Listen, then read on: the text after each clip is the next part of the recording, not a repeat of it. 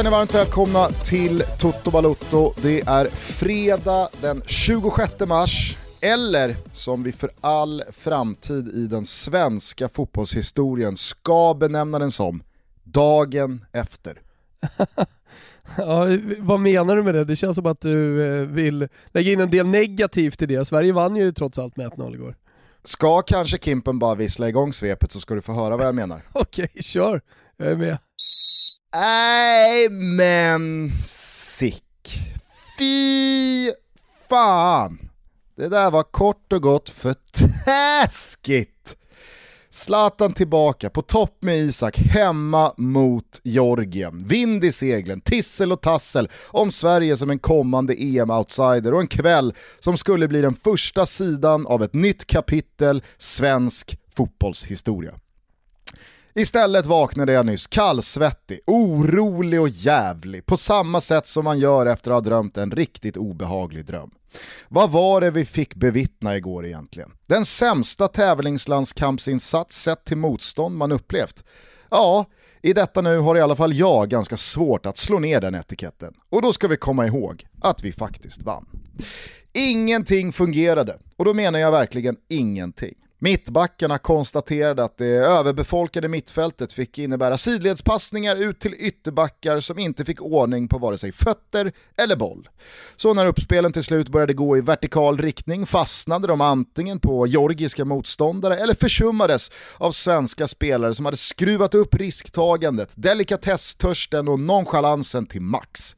Man höll på som om man ledde med fyra bollar med kvarten kvar mot ett lag som sket i vilket. Klackskarvar, släppa bollen mellan benen, vrickningar med utsidor och stillastående överlappar.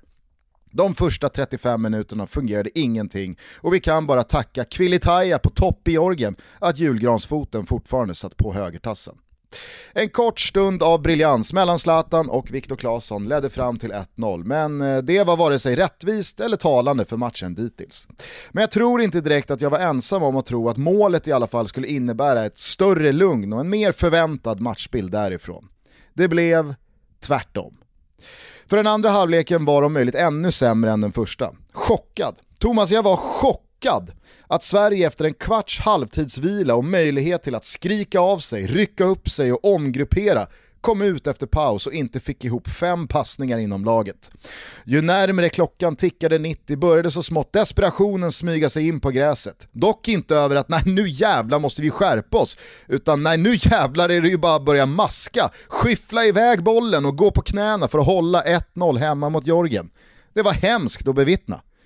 När allt var över så var Kristoffer Nordfeldt matchhjälte då hans räddning med knappt 10 minuter kvar sannoliken var från den övre hyllan. Men helt ärligt, Jorgen hade förtjänat en kvittering.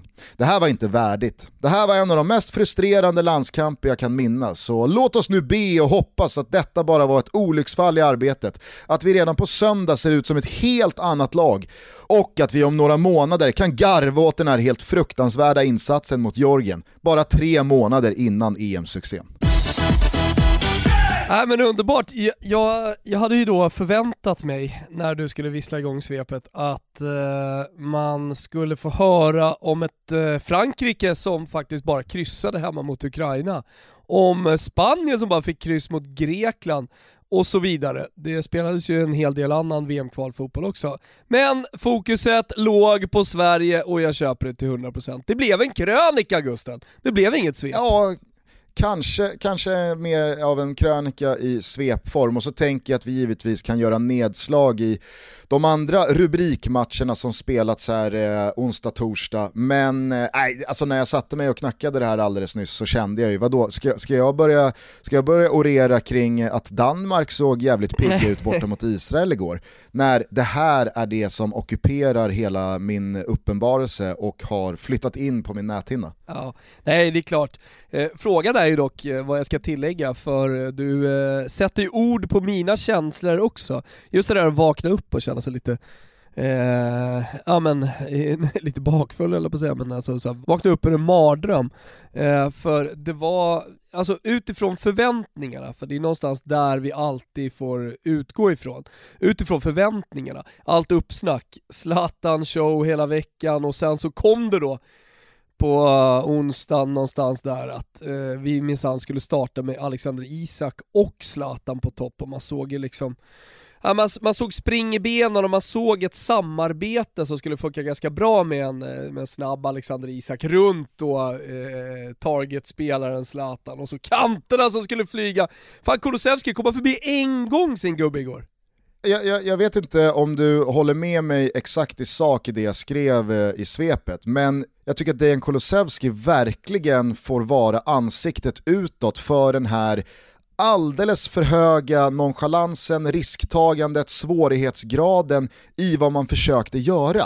Det kändes som att han försökte ta ner månen och spela liksom Joga Bonito cage-fotboll från gården i Hässelby varenda gång han fick bollen och det kostade omställning på omställning på omställning. Vi har ju bara tur att Jorgen inte kontrar in 1-0 första 20-25 minuterna.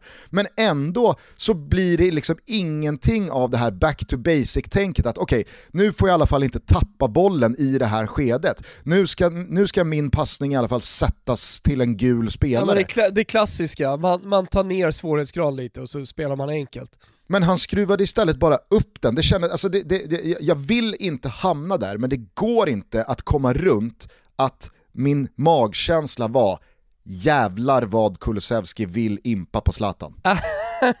du skriver... Jag, jag är ledsen, men, ja. men, jag, jag, är ledsen, men det, det, är verkligen det bestående intrycket om vi pratar specifikt Kulusevski och den här nonchalansen och svårighetsgraden och liksom väldigt, väldigt eh, märkliga eh, graden av eh, risktagande. Ja, men du, jag tycker du sätter huvudet på spiken här i din lilla krönika. Och eh, peak irritation någonstans eh, då mot eh, Kulusevski i den här matchen är ju släppet mellan benen som du också nämner. När han får bollen, man tror att han ska ta emot den, men istället så släpper han den mellan benen och går på djupet. Men lyckas ju inte då. då. Eh, det, det, det, just den situationen får någonstans eh, symbolisera eh, fiaskot i, i, i den här matchen.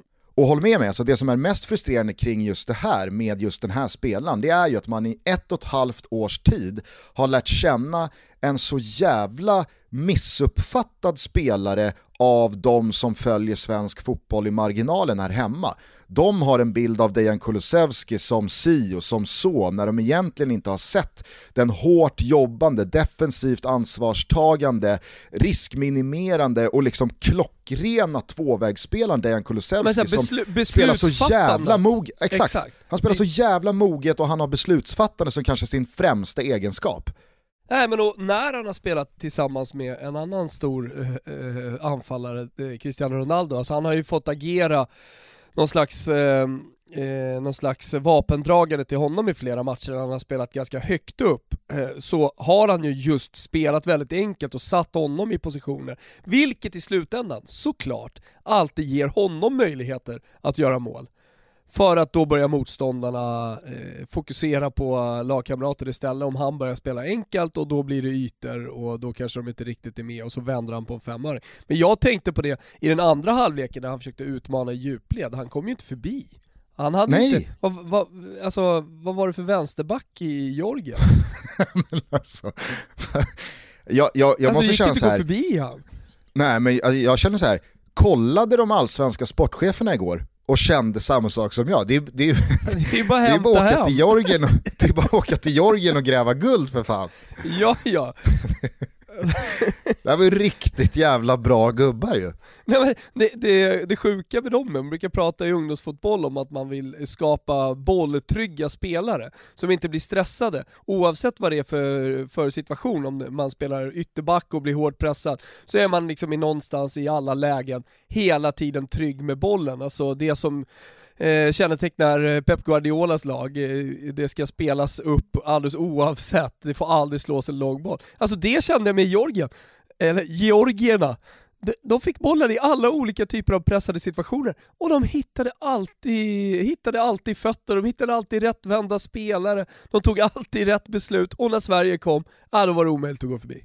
Ja, nej, det, det, var, det, var, det var sanslöst. Och så, alltså, eh, de förutfattade meningar man har också om eh, den georgiska fotbollsnivån och eh, ja, vart de ligger någonstans på löneskalan så tänker man ju att ganska många allsvenska klubbar borde kunna ha de ekonomiska musklerna eh, att, att locka dem. Men vad vet jag? Nej, exakt. Vad vet man? Men eh, man, man förstod ju såklart igår av de eminenta journalisterna som rapporterade om den här matchen att, eh, att det fanns en del eh, alltså, ryskt i det där laget. Så att eh, de är väldigt mycket ryskskolade och många spelare i bra ryska lag. Så att eh, det, det, är klart att man förstår att det finns en del spelare där som säkert tjänar en del pengar och eh, som är jävligt välskolade och, och stora spelare i sina, i sina ryska lag. Men man följer inte den ligan.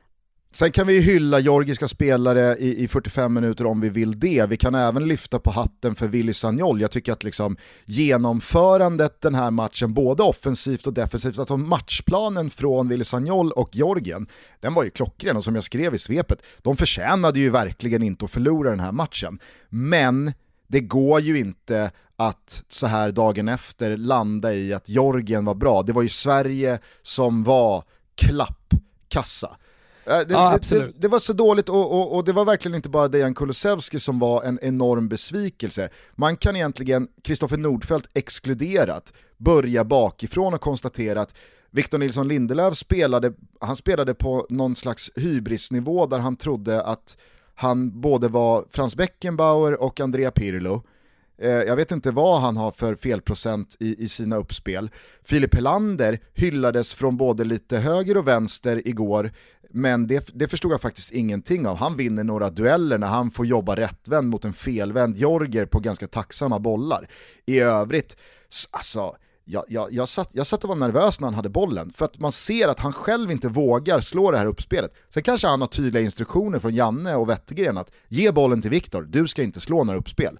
Men det, är, eh, det, det, det, var, det var direkt svagt i uppspelsfasen från centralt håll, ute på ytterbackspositionerna. Jag har inte sett Micke Lustig och Ludvig Augustinsson vara så obekväma och så ovänner med bollen som igår, någonsin. Nej men jag vet inte om du såg när Micke Lustig blev utbytt? Jo jo. Alltså, han, han, gick och, han gick och muttrade för sig själv. Framförallt tycker jag hur skakade på sitt huvud.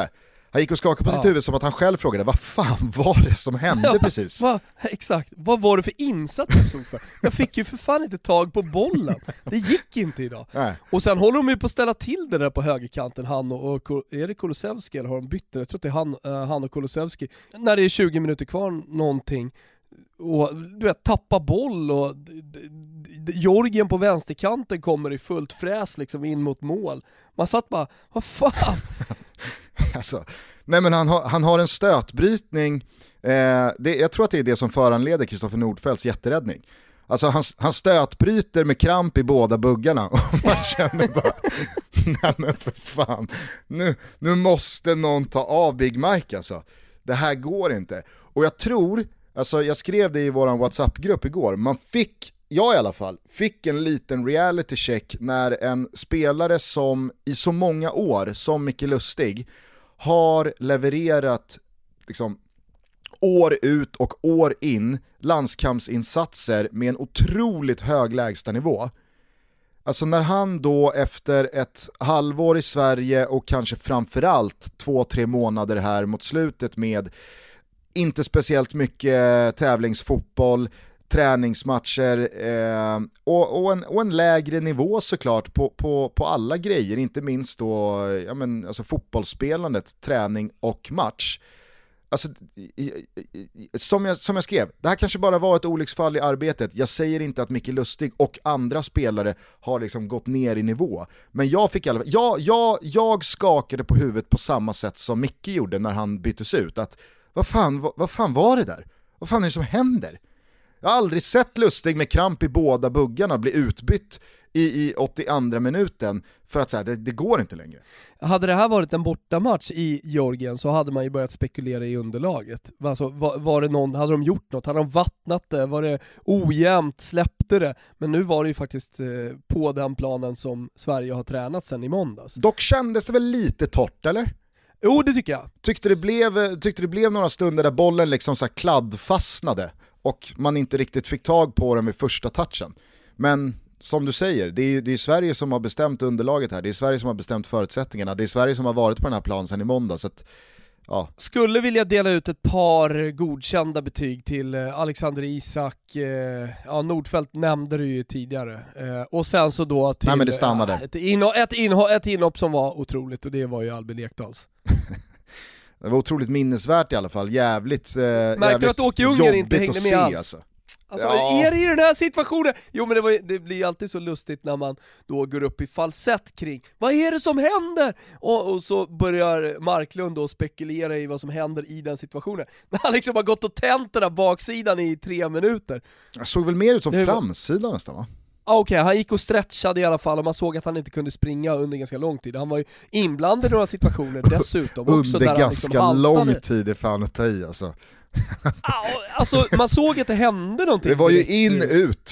Tack och hej. Ja, jo, jo. Ah, okej, det var en skarv. Ganska lång tid. Ga- ganska långt. Det, hela, hela, hela showen pågick väl i 3-4 minuter. Hoppas för Albins del att han, eh, att, att han mår bra, men det kändes som ett par veckor. Ja, men vi kan i alla fall fortsätta då i vår eskapad bakifrån hela vägen fram genom laget kring vad som inte fungerade. För att då har backlinjen fått sin, sin, eh, sin beskärda släng av sleven. Men om vi flyttar fram en lagdel så jag, jag, jag, jag tycker, jag tycker eh, Bosse Pettersson, som alltid, fortfarande skarp den där nyvaccinerade gamla stöten. Han är bland det bästa vi har.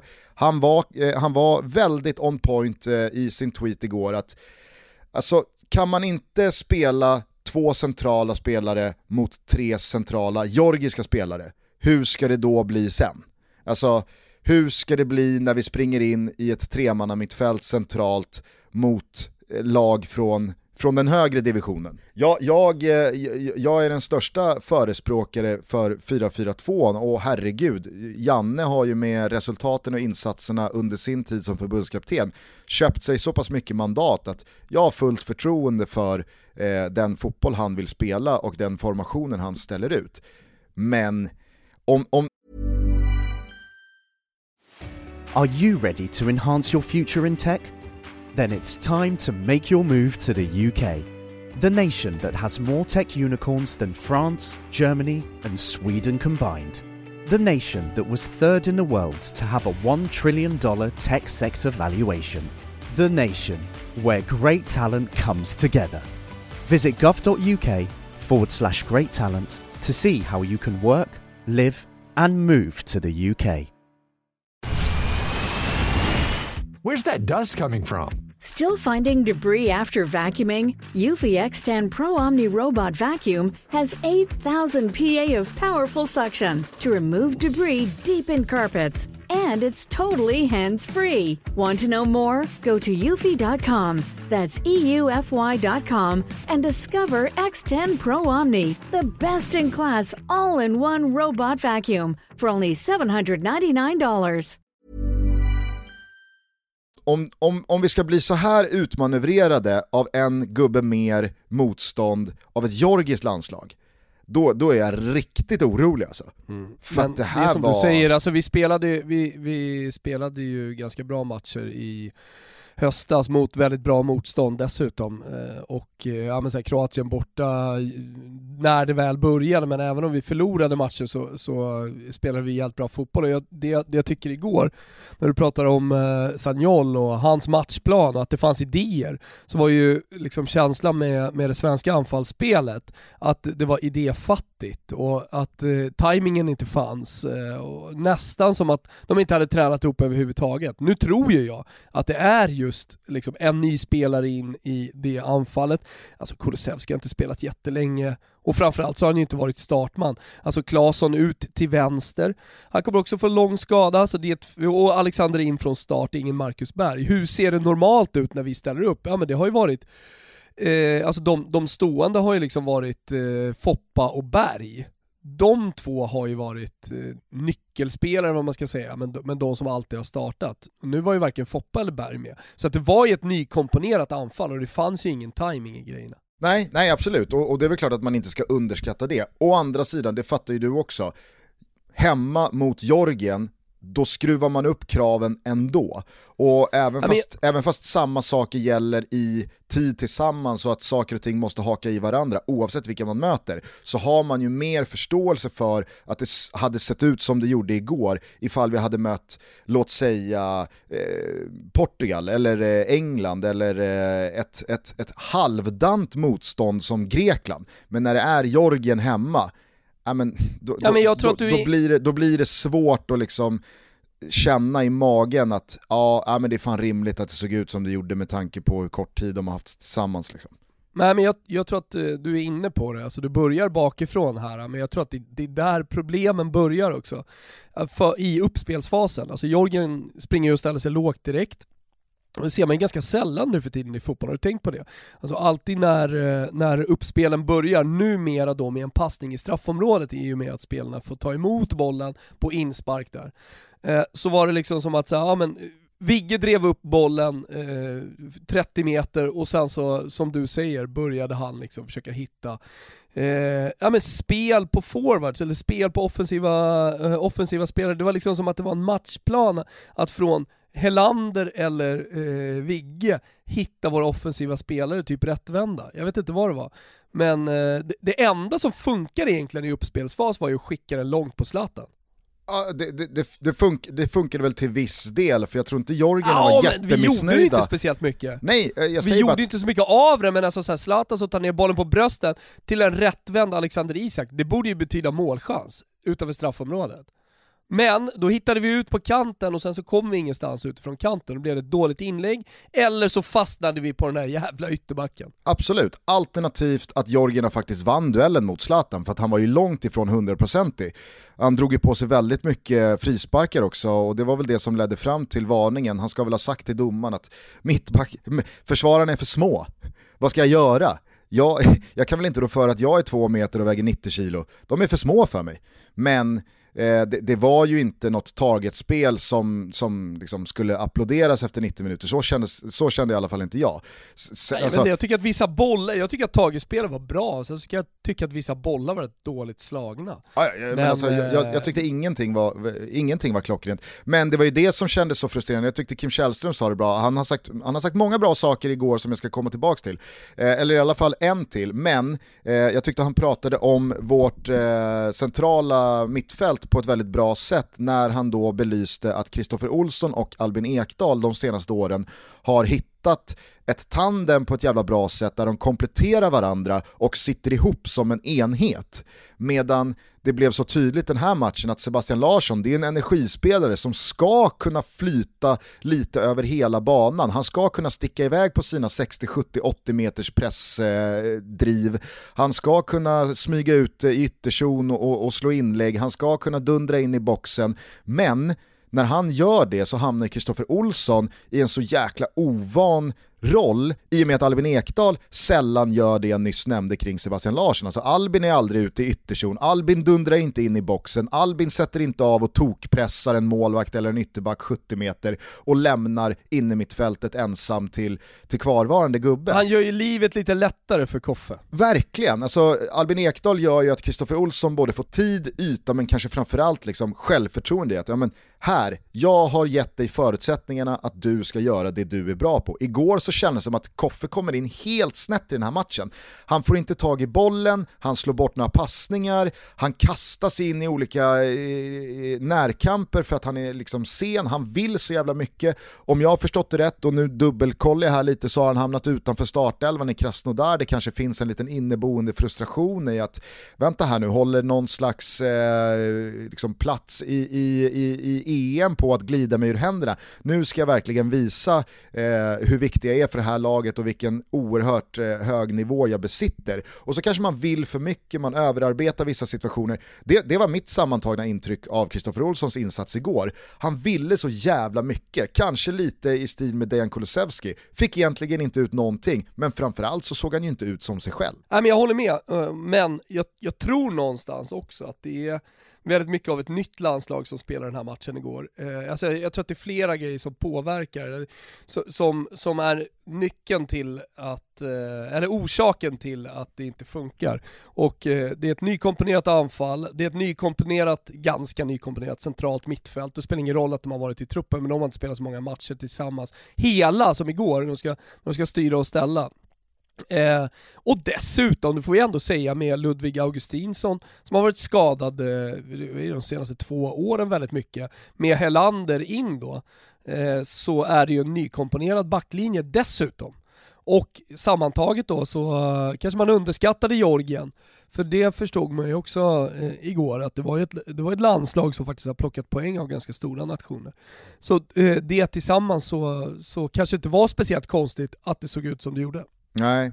Nej, men det som oroade mig och det, det jag tyckte var mest frustrerande att se, det var så, alltså, som vi pratade om, dels på en individuell nivå med, med, med Kulusevski, men överlag så tyckte jag beslutsfattandet var jätte, jättedåligt. Alltså, att, att, att det inte finns en passning, ja men det är väl en sak. Men då kan man inte slå passningen ändå för att man är frustrerad och tänker, ah, den kanske går emellan de här två spelarna. Nej, det gör den inte. Och då blir ju, en, då blir ju liksom en, en, en kontring, en omställning och att då inte ens orka ta löpet hela vägen hem när man själv har varit med och felat. Alltså, man, man, kan applådera eh, Alexander Isaks eh, älgande försvarsspel jättemycket och det var ju superbra. Men det är inte han som ska ta det där. Det där är ju omställningar som någon helt annan ska ta, men där man kände att så här, nej, det, det, det finns liksom inte trycket i benen att ställa om och, och, och orka hem på de här kontringarna. Och, och, och det kan väl jag köpa om det står, som jag skrev, 4-0 med kvarten kvar. Ja, men då kanske man inte behöver älga livet ur sig, men att hemma mot Jorgen i ett likaläge eller i en uddamålsledning ens riskera att schabbla bort två poäng eller rent av tre poäng. Det, det, det var otroligt provocerande. Då, då, får man ju hålla i bollen och röra sig på ett annat sätt tills passningen finns, än att slå den för att den borde finnas. Mm.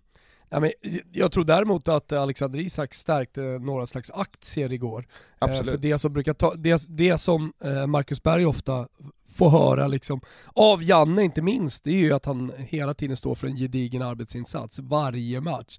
Och eh, det kändes som att Alexander Isak har fattat att om jag ska slå, i, slå mig in i det här laget, om jag ska kunna peta Marcus Berg, då måste jag också ta det kanske lilla extra jobbet och det gjorde han ju framförallt två gånger igår. Och där, stärkte han sina aktier att starta EM bredvid Zlatan. För ja. han känns ju given väl ändå, även om han gjorde en lite svagare match igår. Ja, alltså jag, jag, tror att, eh, jag tror att ganska mycket kan komma att avgöras också hur det ser ut och vad som händer i de kommande matcherna. Klart han är given. Klart han är given i EM. Det finns inget annat. Nej, men jag menar bara att om nu Marcus Berg skulle kunna spela eh, i, i nästa match, eller i matchen efter det, och så gör han en toppinsats, det ser jättebra ut, pressspelet längst fram fungerar kanon och han gör två mål. Ja, ska, ska Marcus Berg då petas eller ska det finnas plats för Marcus Berg och Alexander Isak? Vad händer då med Zlatan? Nej, Zlatan ska ju starta och då är det väl Alexander Isak som får flytta på. Alltså, jag tror bara att insatsen igår var bra, jag håller med dig om att han stärker sina aktier, men han cementerade ju ingenting igår. Nej, det, hade han gjort mål så hade han kanske cementerat någonting, jag vet inte. Men eh, jag tror att Quaison är ganska långt ifrån att spela, eh, eller att göra minuter ens, i EM. Om, eh, om nu, alltså om, om Alexander Isak spelar på det här sättet. För att Quaison har ändå valts före eh, Isak tidigare. Ja. Ja, ja, Men det känns som att Alexander Isak har gått om, så det har ändå hänt någonting under den här säsongen, när vi inte har spelat några matcher. Nej, Nej och där landar väl i, alltså jag i alla fall, jag vet inte hur du känner, men jag, jag, jag tror att jag hela tiden låter det ta överhanden att man man tycker lite synd om Quaison i och med att han var kanske genomgående bästa spelare i EM-kvalet och har verkligen förtjänat att vara en del av startelvan i det lag som ska spela mästerskapet. Men ska man vara krass och ska man vara ärlig så kommer det ju ha gått ett och ett halvt år, lite drygt, sen det där EM-kvalet avgjordes och han var så himla bra. Och då är det, det är klart att så. man måste respektera att saker och ting har hänt, att spelare har gått om och att man kanske själv har svalnat lite. Ja, ja, men, och i slutändan så är den situationen vi befinner oss i med alla anfallsspelare som är i form och bra, eh, en, en bra situation att befinna sig i. Att det, att det finns konkurrens och det finns möjligheter att förändra under matchen också. Men någon som jag tror också förstärkte sina aktier att, att starta var ju, var ju Claesson. Även om, ja, nu, nu var inte Foppa med från start, men han ska ju in där till vänster. Det vet vi ju om. Han kommer att starta till vänster lika väl som att Zlatan kommer starta på topp. De två är givna. Ah, Och- Viktor Claesson men- kommer inte starta till vänster, Emil Forsberg kommer starta Nej till men, nej vänster. men, ja, men eh, du, du hörde inte vad jag sa. Eh, han, han cementerade sin plats i startelvan mer eller mindre igår genom sin insats. Jag säger inte att han var jättebra, men han gör det där målet och han konkurrerar ju i grunden med Kulusevski. Mm. Ja, absolut. Och vem väljer Janne? Alltså Janne, Janne har ju redan ett gott öga åt eh, Claesson. Så att egentligen så blev det ju nästan lite av en, en final mellan Claesson och, och Kulusevski i, i, igår. Den som lyckades bäst kanske får starta. Och då kanske folk protesterar när de hör det och menar på att vadå, eh, det hinner väl hända en hel del grejer innan vi ska spela den där EM, EM-premiären. Eh, e Nej, det hinner fan inte hända så jävla mycket mer grejer innan EM-premiären. Nej. Nej men det är ju så ju. Alltså vi, vi, vi, har, vi har Kosovo på söndag och sen har vi eh, en eh, experimentmatch mot Estland. Det är jag helt övertygad om och det är väl du också Gusten, du ska ju göra den sändningen. Dessutom va, eh, där, där, där, där är eh, det bänken som kommer in och där startspelarna från, från kvalet här nu, i kvalmatcherna. Det är väl klart att det luktar lite Pierre Bengtsson, Jens Kajuste och Oh, ja. eh, Ken Sema mot Estland. Det, det, det har du ju rätt i. Å andra sidan Och så finns det ingen, det finns ju ingen 35-manna-trupp med liksom en januari-turné 11 att skicka ut mot Estland. Det är klart att det kommer finnas, tror jag i alla fall, fyra, fem, sex spelare som aspirerar på en startplats i EM-premiären i den där startelvan. Jag tror att vi mer eller mindre kan sätta startelvan i premiären på, så, så, ja så när som på en, två spelare förutsatt att vi inte får några skador. Det, det är Marcus Berg, Alexander Isak, den lever fortfarande. Vårt centrala mittfält med Albin Ekdal och eh, eh, Kristoffer Olsson, det, det är givet. Foppa är given, Zlatan är given, Claesson är given. Och ja, backlinjen då? Det, det Då, då, säger du, då säger du ju mer eller mindre att Kulusevski kommer inte ingå i en eh, startelva i EM-premiären. Ja. ja. Ja. Nej, inte mer eller mindre, jag säger det. Ja, nej, men, och, och där tror jag är med dig, för att jag, jag håller med dig om att Viktor Claesson, jag tyckte inte han, och, och, det, det, och, och jag vill verkligen inte hacka på någon, men eh, alltså, ingen var riktigt bra igår. Inte Viktor Claesson heller, även fast han gjorde målet. Håller helt med. Eh, men det är väl klart att han stärker sina aktier, eh, han är en Janne-favorit sedan länge och eh, han, han, han är en sån här spelare som är så användbar för att han är så funktionell att det viktiga är inte var han spelar, det viktiga är bara att han spelar. För att man får ut jävligt mycket av Viktor Claesson oavsett om man går till vänster, till höger Ja. eller spelar släpande eller spelar topp, alltså v- vad det än är. Viktor Claesson ska vara i startelvan. Men jag är ju 100% övertygad om att platsen till vänster, där spelar Emil Forsberg så länge han är, är Ja, skadad. men det, det, ja, ja, men det, det är det jag säger. Jag menar Ja. att i och med att han inte spelade igår så blev det en final mellan Claesson och Kulusevski, vem som ska starta EM-premiären. Mer eller mindre, men då vet vi också om att eh, Janne har ett väldigt gott öga till Claesson, det är det jag säger. Så han startar redan i, i pole position. Vi är denna vecka återigen sponsrade av våra vänner på Stay Hard. Ni vet Stay Hard som brinner för mode och livsstil för män. Mellan den 25 och 28 mars så vill Stay Hard fira just dig. Det är nämligen dags återigen för deras kunddagar och det här går i år igen under namnet More You. Det här är Stay Hards sätt att säga tack till sina kunder. De ger under de här dagarna mer till dig helt enkelt. Upp till 25% rabatt på nästan allt i butiken toppat med monsterdeals där rabatterna ja, de är faktiskt helt sjuka. Tävlingar och giveaways eh, finns också på Stay Hard official, då är det Instagram vi snackar om och det är mycket annat kul också Gusten. Det är fest helt enkelt borta på Stay Hard. Ni vet ju att eh, Stay Hard hushåller över 250 sköna och otroliga varumärken. Där finns allt från eh, Polo Ralph Lauren, Fred Perry, till Calvin Klein, Oj, Tommy Hilfiger oj. och Peak Performance. Så passa nu på att slå till på de nya fräscha sneakersen, nya vårjackan, se över vårens inköp helt enkelt. Inga koder behövs under de här dagarna, det är bara röda priser överallt. Stayhard understreck official på Instagram är det som gäller och stayhard.se är det som gäller för eh, More You. 25 till 28 mars. Vi säger stort tack till Stayhard för att ni är med och möjliggör Toto Balotto. Ja, och Stay Hard säger tack Toto Balotto och tack till alla kunder via oss. Eh, längst fram i alla fall, eh, kort bara, eh, så har du ju berört en del kring Alexander Isak och Zlatan. Jag tycker inte att man jag tycker inte att man behöver landa efter en sån här match i att okej, okay, Zlatan tillbaka, då såg det helt plötsligt ut så här eh, och att det ska vara ett lika med tecken däremellan. Eh, utan det, alltså så här, det, var, det var så mycket som var så dåligt och så fel långt innan Zlatan ens involverades i den här matchen, i de här sekvenserna, i många av ja, men momenten av den här 90 minuten att det, det, det, blir liksom bara, och, och, om, man, om, man vill, om man vill landa i slutsatsen att Zlatan tillbaka, då såg det helt plötsligt ut som det kunde göra under Erik Hamrén igen. Ja, men då, då, då vill man ju bara hitta alla fel som finns med att Zlatan är tillbaka i landslaget. Eh, jag, jag kan känna att just i samarbetet eh, Isak-Zlatan som ett anfallspar så såg man ju att det fanns, eh, det, det, fanns mer att ta av när man lär känna varandra eh, som spelare och anfallspar bättre än efter två träningar träningar ihop. Det var ett Ja, par men- gånger där Zlatan gjorde si och räknade med att Isak skulle göra så, men Isak inte hade uppfattat det ur den aspekten utan tänkte på ett annat sätt. Och, ah, alltså, Are you ready to enhance your future in tech? Then it's time to make your move to the UK, the nation that has more tech unicorns than France, Germany, and Sweden combined. The nation that was third in the world to have a $1 trillion tech sector valuation. The nation where great talent comes together. Visit gov.uk forward slash great talent to see how you can work, live, and move to the UK.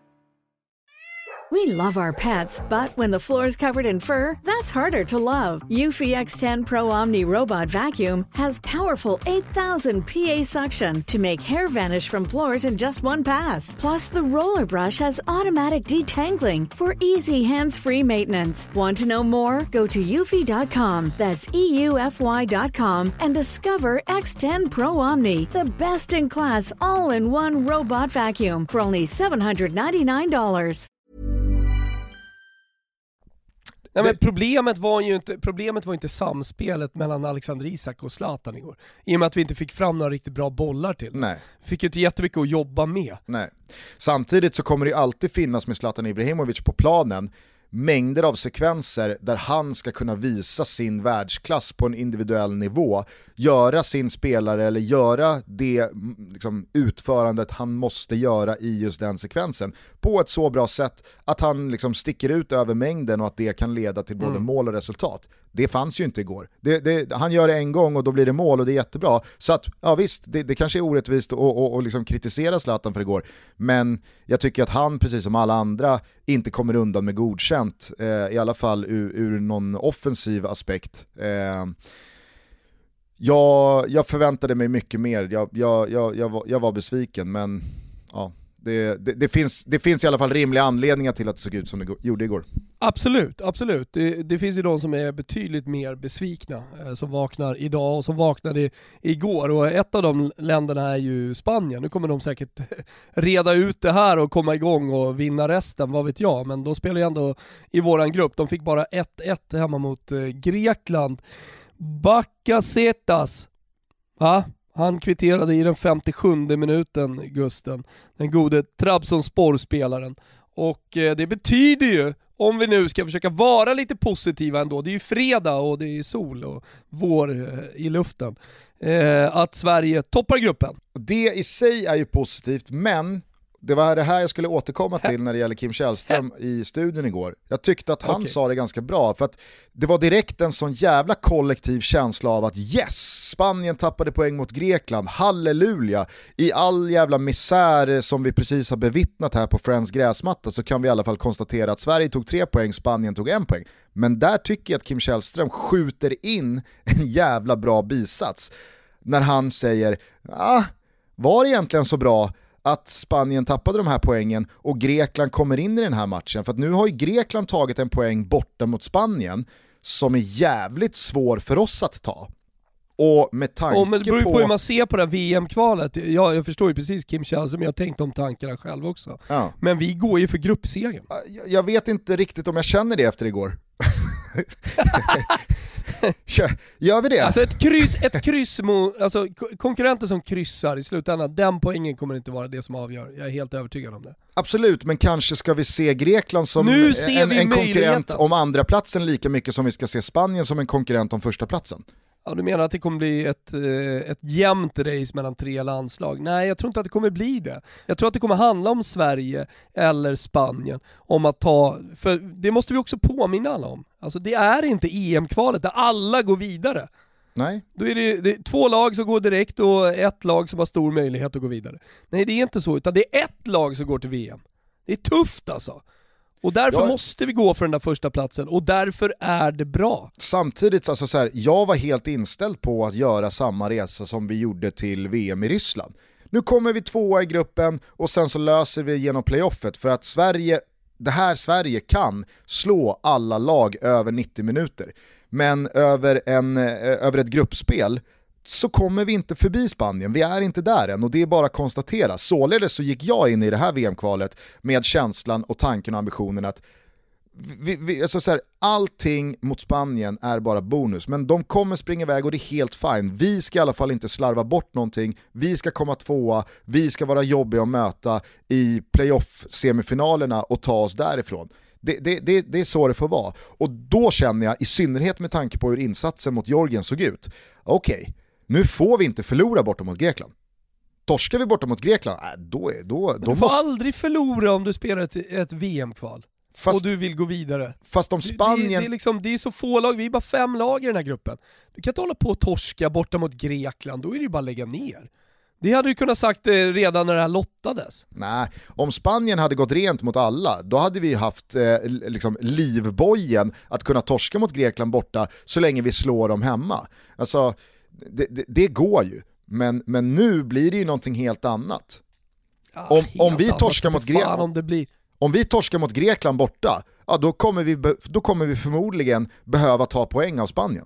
Ja, det har vi gjort förut. Det, är väl, eh, det har vi väl Har vi stor det? möjlighet att göra.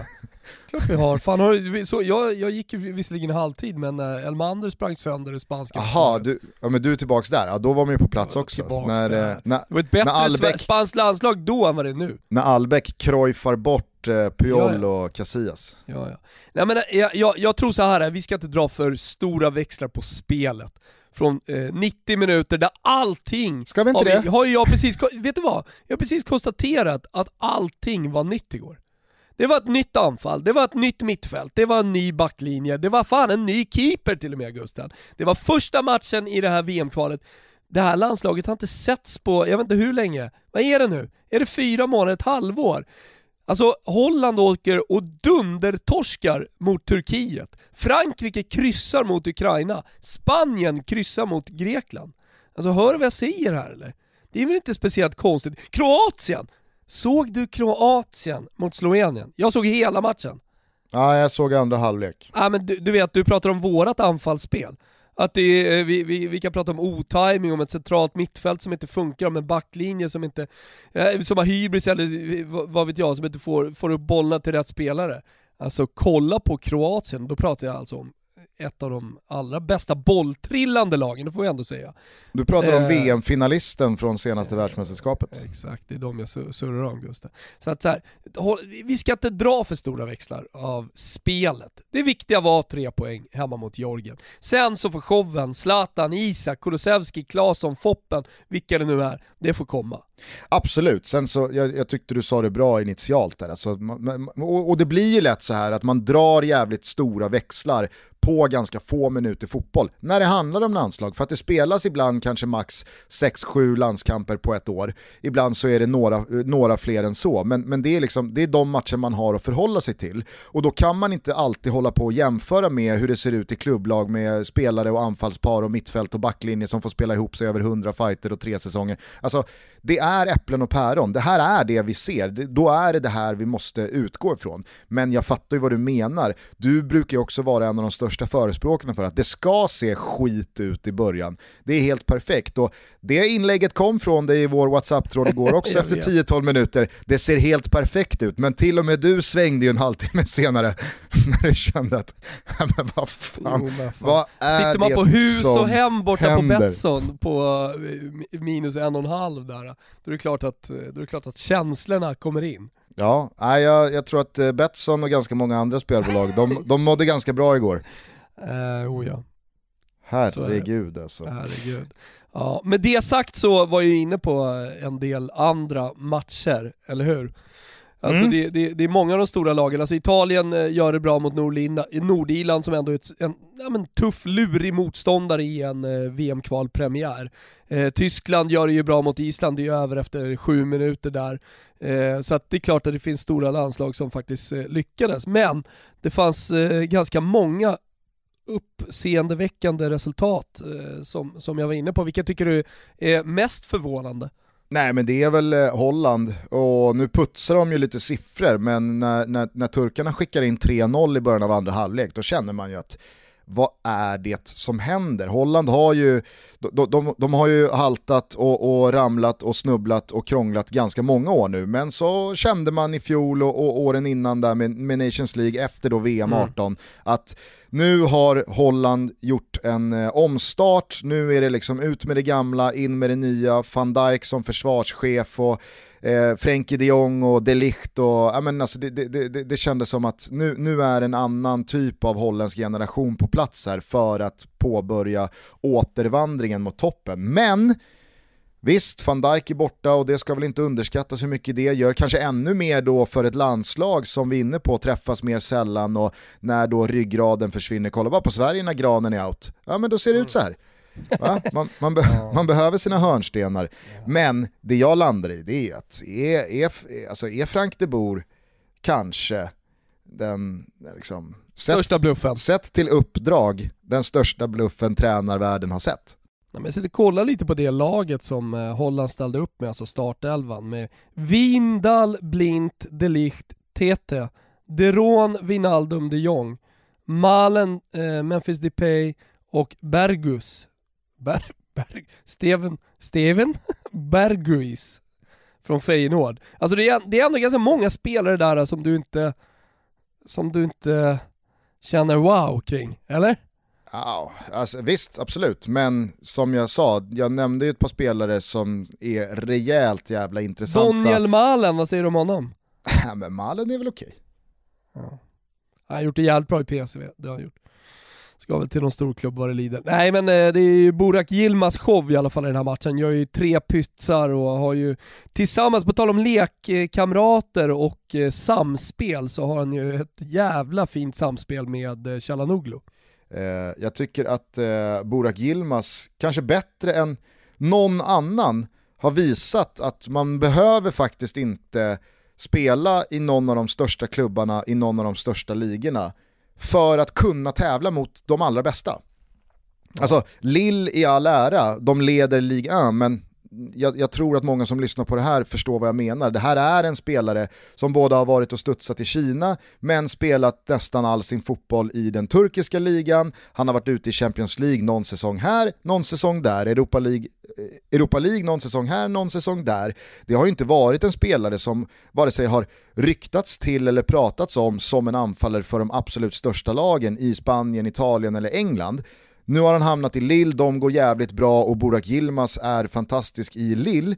Men jag tycker, alltså, man, man, blir glad när man ser honom i det turkiska landslaget mot de största lagen vara så jävla bra som han är. Ja, nej men jag, överlag så älskar man ju spelare som blir dubbelt så bra när de sätter på sig landslagströjan. Alltså mm. Robbie Keane-typerna. Eh, så kanske, som du säger då, inte spelar i de största lagen, men när de väl sätter på sig landslagströjan så blir de så jävla bra. Han är ju en sån. Ja, verkligen. Men återigen bara kort tillbaka till Frank de Boer. Alltså, många kommer ihåg eh, att eh, han ändå gjorde det ganska bra med Ajax under en längre period i början av 10-talet. Sen så gick han ju då till Inter, nu var det dags, nu skulle han testa sina eh, tränarvingar på riktigt. Kraschlandade ju å det grövsta eh, i Milano. Gick därifrån vidare året efter till Crystal Palace och kanske stod han för den mest minnesvärda tränarsessionen i en Premier League-klubb på 2000-talet sett till hur uselt det gick. Jag vet inte om du minns där, men han fick alltså sparken efter bara fyra matcher. Eh, och då hade Crystal Palace inte ens gjort mål. Jag tror inte ens att de hade ett skott på mål. Och så fick Roy Hodgson kliva in och rädda det där. Det kanske var sju matcher, skitsamma. Eh, det var i alla fall en episk eh, tränarsession. Sen studsade han ju i Atlanta United i MLS och jag, jag tänker inte eh, sippa ner gylfen här och, och, och, påstå att jag, att jag har någon större koll på hur det gick för honom där. Men eh, det känns ju lite som, eh, ja, men det, det, det är sista chansen här nu för Frank de Boer. Om han kraschlandar som det ändå finns eh, möjlighet till att göra det här med Holland, då tror inte jag hans tränarkarriär hämtar sig från det. Ja, jag har svårt att se det. Alltså det, det är någonting med tränarkarriärer eh, som tar slut i landslag också. Att när man som klubblagstränare väljer att ta landslaget, mm. då är det svårt att komma tillbaka. Nu finns det ju såklart tränare som har gjort det, Antonio Conte är en som eh, just nu är aktiv. Eh, men kolla på Cesare Prandelli. Eh, kolla på Roberto Donadona om du vill backa det italienska bandet lite till. Som alldeles för tidigt i sin tränarkarriär valde att ta det, det italienska landslaget och sen mm. li, liksom aldrig riktigt återhämtade sig. Sen var det ett italienskt landslag som man inte skulle peta på om man nu ville någonting som tränare. Speciellt inte som ung tränare, upcoming som eh, Donadoni lite grann ändå var under den tiden. Eh, det, det, alltså det var det landslaget som, som eh, åkte till EM efter eh, eh, VM-guldet 2006. Alltså det är alltid svårt att ta ett, ta ett titellag liksom. men Cesare Prandelli är väl lite i ropet nu, han har ju sagt upp sig från sin roll i, i Fiorentina, men, men det, var, det var lite som att så här, nu tar han landslaget, gjorde det bra i EM, tog ett EM-silver 2012, kraschade 2014 när han valde att satsa på Casano Balotelli. jag, var, jag var tvungen att hämta andan där. Casano och Balotelli. Vi kör på de två gubbarna. Inleder ändå bra mot England, det är det som är så jävla sjukt med den kraschlandningen. Ja. Och man känner wow, det här kommer ju bli bra. Och efter då att de har vunnit eh, EM-guld. Sen så är det ju den där förbannade matchen för, Italien, eh, för Italiens del eh, som går åt helvete. Men skitsamma, eh, det, det, det, det, det blev aldrig någon återhämtning. Han eh, valde att gå till Galatasaray ganska fort. Eh, såklart ett felbeslut och kom aldrig tillbaka. Gör en, han har gjort lite grejer såklart, men kommer till Fiorentina här nu och han säger att nej, det är över nu. Det, det, finns väl kanske en liten öppning i det han säger, att han, han kommer fortsätta som tränare. Men den är väldigt, väldigt liten. Han, smy, han, smy, han smyger in lilla, lilla gläntet på dörren i sin exit. Det är alltid lika ovärdigt tycker jag. Det här jag. skulle kunna vara istället för det här är. Ja, absolut. Men vill du ha det perfekta motbudet på någon som har hamnat ja. helt rätt i att man har tagit sitt landslag väldigt tidigt i sin tränarkarriär? Ja. Andrei Shevchenko. Är han inte lite som eh, Zinedine Zidane? Han gör eh, det ukrainska landslaget, men han ska inte göra någonting annat på tränarscenen. Jag tror nog absolut han ska göra någonting annat. Det, det jag bara vill säga med det här är att jag tycker att Ukraina under Shevchenko har tagit enorma kliv, inte för att man kan varenda spelare i det laget utan och innan och följer dem i deras eh, klubbmiljö eh, mellan varenda landslagssamling. Men jag satt och kollade på Ukraina mot Frankrike och alltså, om man landar i att det var Sverige som var dåliga och inte Georgien som var bra, så kände jag efter att ha sett 1-1 eh, i, i Paris att ja, visst, Frankrike kanske inte kommer upp i någon högsta nivå, men Ukraina är bra, de är solida, de är stabila, de är tunga, de jobbar hårt, de är fysiska, men de är tekniska och de, när de väl går så går de med 5, 6, 7 spelare och Shevchenko står där och, och det, det känns som att Shevchenko står där med en sån jävla pondus och entusiasm och tro på det han gör och jag får i alla fall känslan av att det vi ser Shevchenko göra med Ukraina nu, ja, det kanske kan leda till en bra sommar en gång, men sen är han redo att kliva vidare till, eh, till, till nästa stora uppdrag på klubblagsnivå eh, och, och, och steppa upp det. För att jag, jag, jag, jag, han har fan hamnat helt rätt alltså. Ja, men jag håller med, jag håller med. Spännande att följa. Det, det är ju en, sån en tränare som man inte tänker så mycket på i och med att han efter karriären inte har haft eh, så många fotbollsroller väl. Nej, och sen så, alltså, fördomsfull som man är, så kändes det mm. lite så här, ja men det är Ukraina, det är väl klart att de ger förbundskaptensrollen så fort Shevchenko knäpper med fingrarna för att han är den största spelaren i landets historia och han är en nationalikon. Det här är givetvis fruktansvärt ogenomtänkt och det här kommer sluta med pannkaka. Det var ju känslan. Men nu sitter vi här fem år senare och jag är, jag är imponerad. Undrar om vi om fem år kommer sitta som frågetecken fortfarande eh, vad det gäller Zlatans eh, Instagram-inlägg igår. Såg du det eller? Eller var det en tweet? Eller Karl den 16 Gustav. Exakt. Efter matchen twittrade Zlatan Ibrahimovic ut Karl den 17 Gustav. Eh, ja, Landslagsstjärnan fick svara på... Ja. Okej, okay. att han har liksom ja. tagit över. Ja, landslagsstjärnan fick svara på frågor om inlägget på presskonferensen efter matchen. Ska Alexander Isak förklara eller ska jag? Nej, det är väl så det är. Är det inte det? Det finns en gammal kung och det finns en ny kung. Säger Ibrahimovic och tillägger, jag tog över tronen för över 20 år sedan. uh, Okej. Vad menar du? vet, du vart det här, vet, du vart, vet du vart det där inlägget landar absolut mest oklart? Hos Isak? Nej, hos kungen. Jag skulle... Man vet ju att någon jävla pressekreterare i hovet har ju visat det där för, för Kalle G ute på Drottningholm. han fattar ju inte ett smack. Han, ser, jag, jag, han undrar ju när pingis-VM börjar.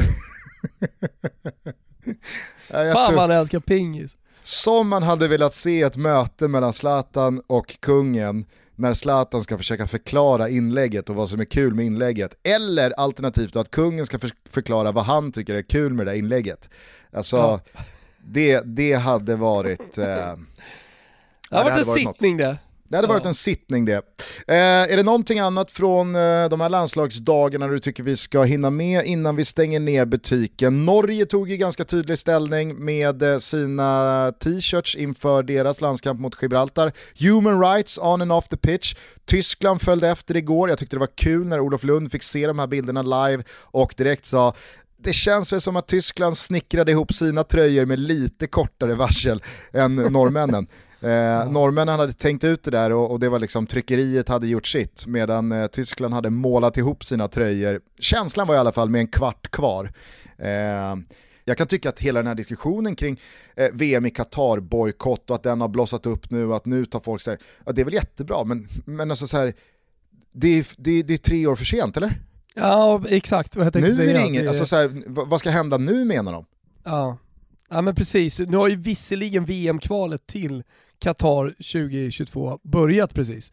Så att jag menar, det, det, är väl, det är väl ett ställningstagande om något att, att göra det. Jag menar, vi är ju ett halvår senare eh, på grund av pandemin. Annars ja, absolut. Men... men jag håller med dig om att eh, visst, de här protesterna, de hade kunnat börja redan när Qatar blev tilldelade eh, världsmästerskapet. Men å andra, sidan, å andra sidan så visste man kanske inte speciellt mycket då det, det, tar väl lite tid att landa i, i, i saker också. Och det, det, är ett förbund och det är väl ändå en ganska stor sak att gå ut och protestera så som både, både Norge och Tyskland gör. Eh, så eh, alltså hade någon, hade, hade, hade ett landslag med förbundet i ryggen gått ut en månad efter. Ja visst, det hade varit starkt som fan, men jag ser det ju inte hända riktigt. Nej, men jag känner bara att så här, protestaktionernas högre syfte är väl att VM i Qatar inte ska spelas, att gästarbetare inte ska omkomma och att mänskliga rättigheter efterlevs i allting kring det som har med VM i Qatar att göra. Och det har man ju kunnat liksom belysa och agera mot i nu, vad, vad pratar vi, 6-7 år. Men nu, jo, men igår... när 6500 människor har omkommit, eh, sett till de här omständigheterna, när det är ett och ett halvt år kvar och alla arenor typ är färdigbyggda och kvalspelet alltså är igång, ja men va, va, va, alltså, nu kommer ju ingenting hända. Fast Gusten, igår såg du en t-shirt och sen i förrgår så såg du Norge i en t-shirt. Det är inte så att ingenting har sagts fram till t-shirtarna. Det är klart att det har protesterats. Ja, det, det har inte varit mycket du. Ja, alltså Norge har väl varit ganska tydliga under ett tag nu. Ett par veckor och, ja. ja men så här, och, och, spelare, perso eh, person, personligheter har ju pratat om eh, allt det du nämner eh, un, under de senaste två åren i alla fall. Alltså det har varit uppe på tapeten. Men liksom eh, en t-shirt det, det, det, det, är ett sätt att, eh, att protestera på. Men det är inte, bara, det är inte det enda sättet att protestera på. Nej men det är inte jättemycket annat som har, som har, som har skett faktiskt. Jag, och jag, jag, jag, och, och jag vill bara, jag ska, jag ska inte säga att jag vet allt. Med, jag vill bara vara tydlig med att jag, jag, liksom, jag motsätter mig inte protesterna i sig, jag tycker att de är jättebra. Men jag, jag undrar bara, vad, vad, vad tror man nu, med så här kort tid kvar, med kvalspelet inlett, vad tror man ska hända? Chansen till någon slags förändring, den fanns för fem år sedan. Absolut, eller, eller vet du vad? Chansen till förändring, det vet du fan om den någonsin har funnits. Nej, så är det väl. Eh, ja, hörru du, eh, det är fredag. Vi eh, ska väl försöka gå vidare från den här Jorgen-insatsen. Kanske ska vi bara landa i en schnitzel till Jan Andersson för hans postmatchintervju med Frida Nordstrand. Jag vet inte om du hörde den från, eh, från A till Ö? Nej, men spela den gärna så får jag höra. Janne, en seger fick ni med er. Tar du med dig så mycket mer, eller hur känner du? Nej, Nej. Du sammanfattar det bra. Ett bra målvaktsspel av Kristoffer Nordfeldt för några tillfällen och visst finns det delar, eh, dock ej så många, som är okej. Okay, men totalt sett inte en prestation som jag är nöjd med. Men tre poäng och Spanien spelar 1-1 mot Grekland, det visar. Så att det, var, det, det, är inte, alla matcher är inte självklart, de ska avgöras på planen. Idag har vi en sån där dag där få spelare kommer rätt och vi kommer sent in i dueller. Och vi, vi liksom, det stämmer inte helt enkelt för oss. Och varför, det kan jag inte förklara. Men vi får inte till det helt enkelt. Det var inte tillräckligt bra. Jag tänkte fråga varför, men du, du hittar ingen spontan Nej, jag, jag, kan inte säga något direkt. Ibland brukar att det är dålig inställning. Kan man, nej, det är inte dålig inställning. Ibland, ibland blir det fel, man kommer fel. Och sen, sen växer de lite grann i matchen. Och, jag har sagt det innan, det här, alltså, även de här nationerna har ju individuellt skickliga spelare och det, det visar de många gånger. De, då växer de i matchen och känner att de är med och då helt plötsligt så börjar det bli jobbigt. Så att det, här var, det, det, det blev en jobbig match och eh, jag är glad för tre poäng och egentligen inte så himla mycket mer om jag ska vara ärlig. Det här var ju bara ett, ett, ett kort litet utdrag, men hela outputen från Janne, hela liksom det samlade intrycket var att vi gläds åt tre poäng och att vi vann en fotbollsmatch, men that's it. Och helt ärligt, ibland så vet man inte varför det ser ut som det gör. Ibland så är det bara så att man som fotbollslag och som fotbollsspelare kommer snett in i en match och så blir det en snöbollseffekt av dåliga beslut i ambitionen att försöka jaga tag i den här matchen, man vill komma in i den på rätt sätt. Istället så blir det bara fel på fel på fel på fel.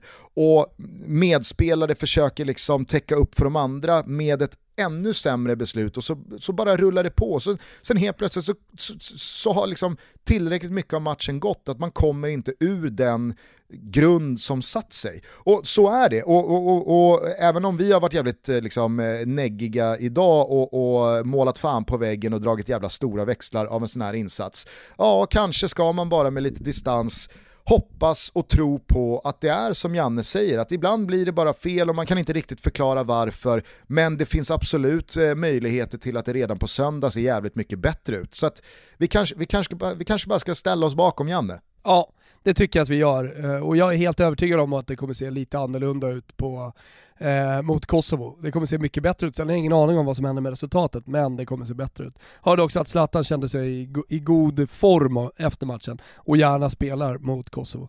Så att eh, det, det, finns nog en, en match att se fram emot med eh, lite optimism i alla fall. Nej, men vi hoppas att vi får bevittna det på söndag. Ni vet att Simor som alltid sänder VM-kvalet. Sändningen startar 20.00 på söndag. Avspark mot Kosovo 20.45. Vi kommer inte sätta ihop en trestegsraket den här gången borta hos våra vänner på Betsson i och med att det är lite osäkerhet kring ja, men framförallt startelvan men också Exakt. vad det är för lag som dyker upp efter den här insatsen. Jag Faktiskt. känner mig inte speciellt trygg i att eh, Sverige går ut ut och eh, slaktar Kosovo, ja, men jag ser också att det här, det här kanske går åt fel håll och då, då, då, då vill jag inte gärna baka in det i en tutto-trippel. Så att vi, vi har istället satt ihop en, eh, en mer vanlig eh, trippel med tre andra spel från mm. landskamperna som spelas på söndag. Vi börjar med Shevchenkos Ukraina, som vi bara tror slår Finland på hemmaplan. Ja men exakt, och det är ju inte bara baserat på att man gör en bra match mot Frankrike, utan det är ju som du var inne på tidigare, en analys över hur det har sett ut för Ukraina under en längre tid. Så att eh, vi, vi tror väldigt starkt på, på Ukraina i den här matchen. Jag såg eh, delar av Finlands match mot eh, Bosnien, Temo Pukki gör ju sina kassar, men jag, ty oh, jag, ty jag, jag tycker det stannar lite där för Finland. Mm. Hemma, hemma i Finland, ja, men då kan man rubba halvdana motstånd. Borta mot Ukraina, nej, jag ser inte Finland hämta något här. Nej, inte jag heller. Eh, Polen gjorde ju tre mål borta mot Ungern men fick ändå bara med sig en poäng. Nu har man ju satt sig lite i skiten i sin VM-kvalgrupp, vilket Jävla gör... borta fighten mot Ungern alltså, det är alltid tufft. Mm, verkligen. Men eh, det här har ju då lett till att det finns ingenting att spara på hemma mot Andorra, ett av Europas absolut sämsta lag. Eh, det är målskillnad som avgör lika lägen i tabellerna så att vi tror att Polen går ut på full växel här och att Robert Lewandowski efter bara inom citationstecken ett mål mot Ungern är sugen på att fylla på den där eh, målkvoten i landslaget. Så han gör minst två mål. Ja, det är det andra benet i den här trippen. Avslutningsvis så tror vi att Spanien lyckas med det som vi inte lyckades med igår, nämligen att slå Georgien med två bollar. Jajamensan, jag läste statistik i, igår att Spanien inte hade förlorat eh, sedan 1993 i en VM-kvalmatch. Och så när Grekland gjorde 1 så kände jag wow, var det här jinx-statistik nu som kom ut? För det var många som uppmärksammade det och det retweetades ganska friskt. Ja. Hur som helst, nej, eh, eh, Spanien kommer såklart inte torska mot Georgien. Och, eh, alltså, någonstans känner jag att Georgien laddade ur igår. Att de kommer komma lite trötta medan Spanien sparade lite på krutet mot, eh, mot Grekland. Alltså det finns en liten sån effekt i den här matchen. Att, eh, ja, men, att de har rest och eh, att de, att de ändå, fan vad de sprang alltså mot Sverige. Helvete. Och att de kanske får lida lite för det Absolut, och framförallt så känner jag att de gångerna Sverige höll bollen på backen och spelade på tredje spelare och använde sig av kombinationer, ja men då gick det ganska lätt att passera de georgiska ja, ja. lagdelarna, de georgiska försvararna och komma till bra lägen. Synd bara för Absolut. Sveriges del att man gjorde det en och en halv gång på 95 minuter. Men Spanien kan ju bara spela på ett sätt. De spelar inte med bollen uppe i luften, de skickar inte långt mot en stationär felvänd forward och går på skarvar i djupet. De Nej. håller bollen bollen efter backen, de spelar på tredje spelare, de har sina väggspelskombinationer, ut ytterzon, in centralt, avslut på ett i boxen. Ja. Jag tror att Spanien kommer spela ut och att det bara kommer rinna på. För när väl tvåan kommer, då ger ju mm. Georgien upp liksom. Ni hittar svaret eh, trippen på Betsson.com. Kom ihåg att ni måste vara 18 år fyllda. Har ni problem med spel så går ni in på stödlinjen.se. Precis, och eh, ni hittar den under godbitar och boostade odds ifall ni hör det här för första gången och aldrig har varit med på allt kul som Toto Balotto gör tillsammans med våra vänner på Betsson. Eh, nu ska du och jag göra oss redo för att eh, välkomna våren va? Jajamensan. Eh, först ska jag kolla på gårdagens avsnitt av Lisola dei Famosi. Det heter I am a celebrity i eh, England. Det är en engelsk eh, variant av Robinson, men där man då skickar ut eh, 10-12 kändisar på en ö.